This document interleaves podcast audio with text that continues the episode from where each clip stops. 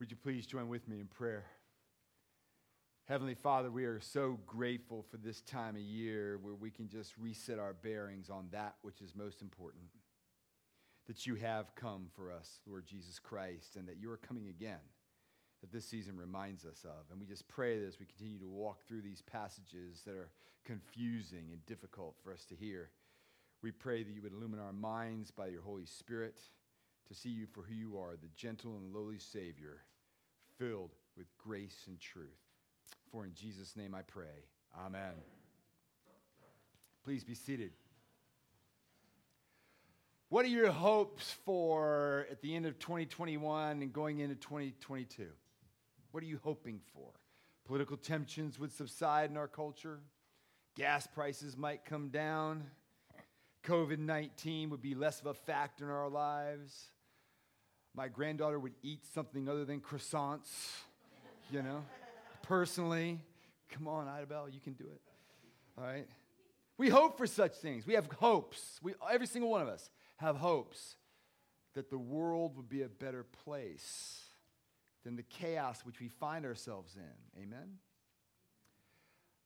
Zechariah is writing in a similar situation for God's people and speaks to us today in a powerful way, as do Paul's letter to the Thessalonians, as do our Lord's words in Luke.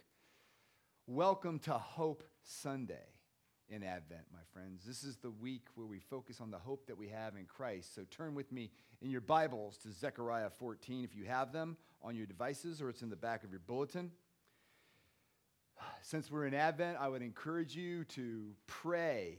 The, fir- the collect that we prayed at the beginning of the service is a collect which, in our tradition, we pray it every day to keep this Advent focus that, you know, what we are experiencing now will not always be. He's risen from the dead. He's ascended to heaven. He's seated at the right hand of the Father. We just said that, right? And he's praying for us, and he's going to come again to establish a new heaven and new earth. We believe that. And therefore, let's reinforce that to one another as we look at these passages. And today's readings remind us that in Christ's kingdom, our hope is absolutely indestructible. Zechariah is set after the return of the exiles from Babylon after 70 years. Jeremiah spoke that there would be 70 years away and then they would start to trickle back. And so the book of Ezra have Zechariah and Haggai together challenging and motivating the people to rebuild the temple and to look for the fulfillment of God's promises. And so afterwards, they knew that God would restore. When they built the temple, God would restore his presence among them.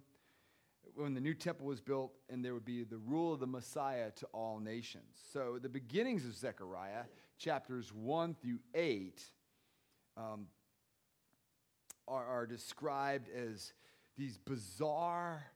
You think your dreams are weird? Read Zechariah 1 through 8. All right, I'm serious. You know, it, it's really, you, you, get into prophecy and, and visions, and it, they're really bizarre, but they have meaning for us. Life back in this land was hard for the Jews. And they were wondering whether these promises that God had made to them would ever come true. And the book of Zechariah offers an explanation. And so what happens is they're asking these questions Is it time for God's kingdom to be established? Is it going to come soon, Zechariah?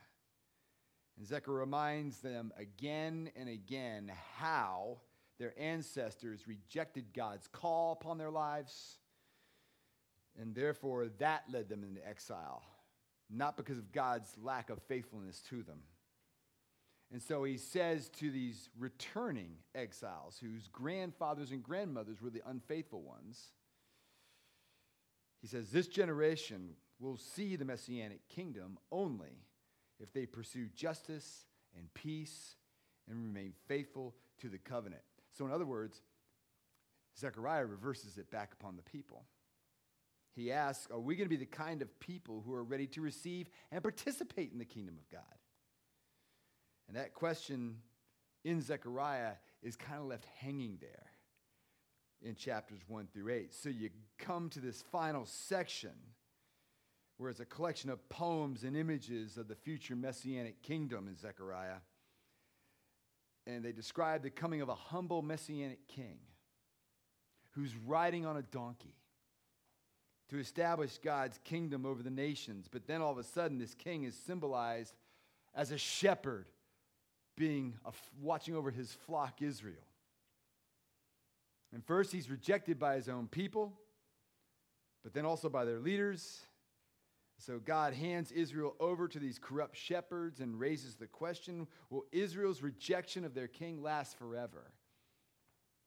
Then chapter 10 comes along and says, no, it won't last forever.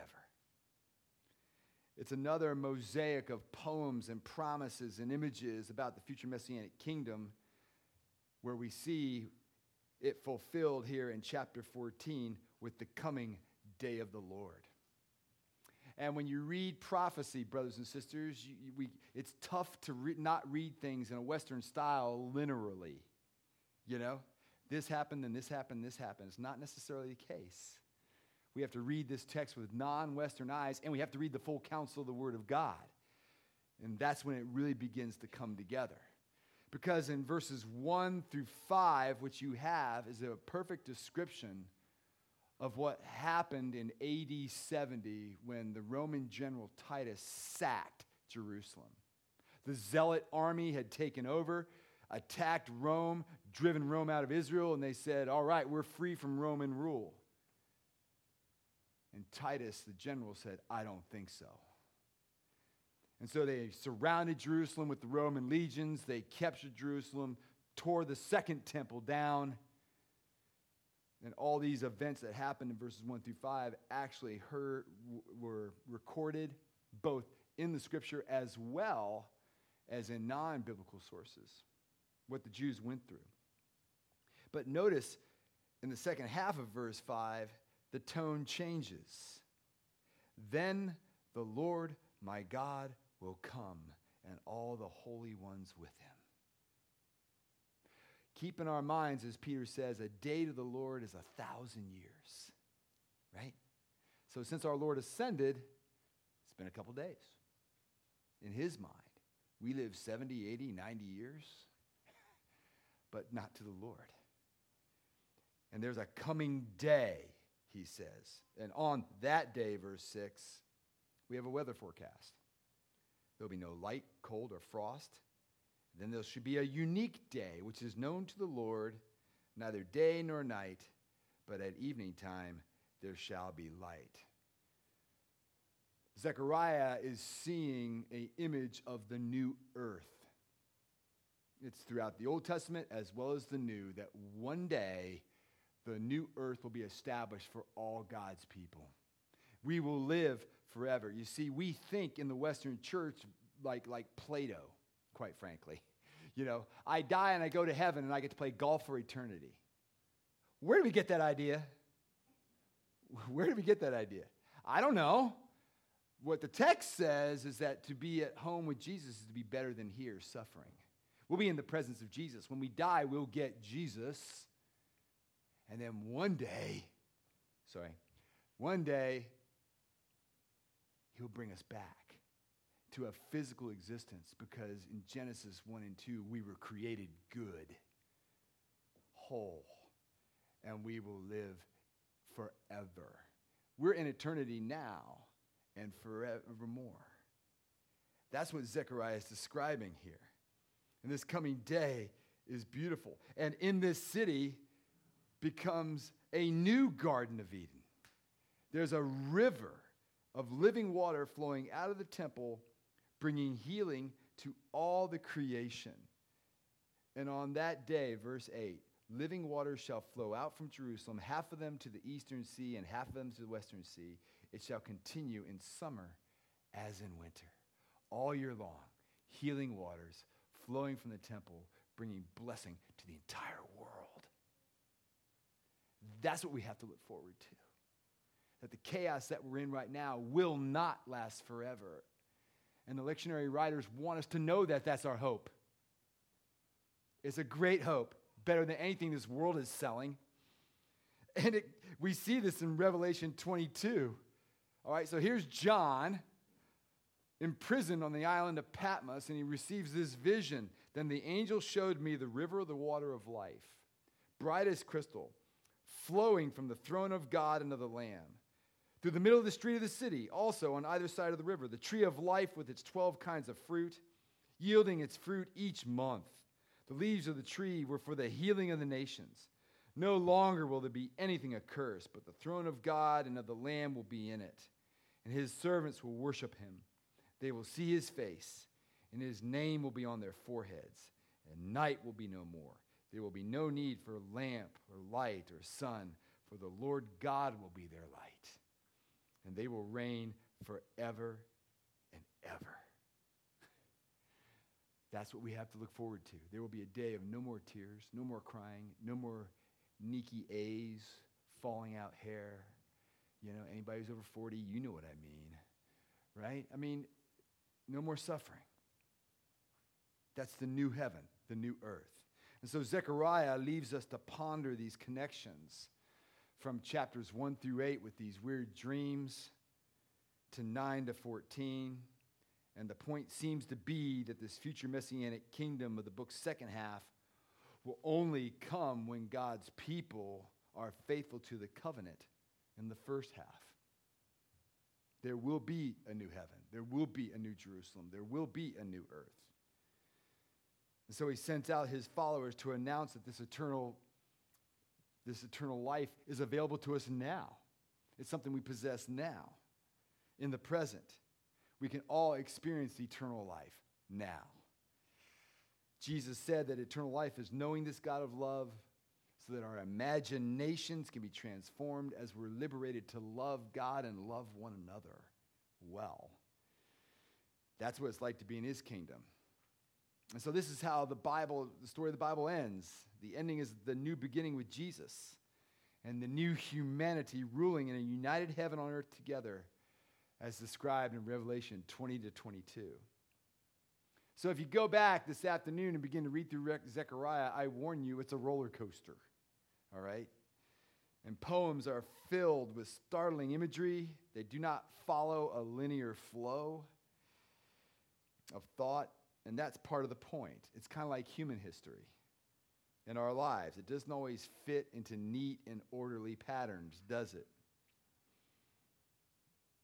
but the prophet offers us glimpses of God's hand at work in our lives and in history, and guiding history to his own purposes. So ultimately, Zechariah invites, us to participate in the hope above the chaos of our world. The hope of coming of God's kingdom, which should motivate us in the present and in the future. This Advent, May it be so. Pastor Paul Gerhardt in the 17th century during the Thirty Years' War, which was awful in Germany. His family was forced to flee from his home, and one night they stayed at a village inn. They were homeless now. They didn't know where to go next. They were afraid, and his wife broke down, just in uncontrollable despair. To comfort her, he reminded her of the scriptural promises that God will care for his people. And so then, after ministering to her, he goes out into the garden and he wept uncontrollably. He felt he'd come to his darkest hour, and soon afterward, after just going to the Lord, he felt the burden lifted and sensed anew the Lord's presence. Taking his pen, he wrote a hymn that has given comfort to many throughout the years. Quote, Give to the winds thy fears, hope, and be undismayed. God hears thy sighs and counts thy tears. God shall lift up thy head. Through waves and clouds and storms, he gently clears the way. Wait thou his time, so shall the night soon end and joyous day. Even in our darkest times, brothers and sisters, God makes his presence known, and he uses our troubles and our sufferings show us that he is the only true source of strength. What trials are you facing today? What chaos do you find yourself in the midst of? Take heart. Put yourself in God's hands. Wait for his timing. He will give you a song for the night. We're in his kingdom now. We're blessed to be a blessing, to demonstrate that his kingdom is real. And the community says, What would we ever do without them? For the day is coming, says the Lord, when these three texts will be realized, and the Lord will be king over all the earth. So, to use the words of our Lord, straighten your heads, rise up, raise them, because your redemption is drawing near. Let us pray. Heavenly Father, thank you for this season where we are ever so reminded that the chaos which we find ourselves in will not last forever. And that the coming day is real. Your kingdom is real in us and through your people. Blessed to be a blessing. And Lord, may we be so to one another and others as you give us opportunity. And that, Lord Jesus, in every way, you would be glorified in our midst this Advent season. So help us to straighten up, raise our heads, for salvation is at hand, and you are coming. In Jesus' name, amen.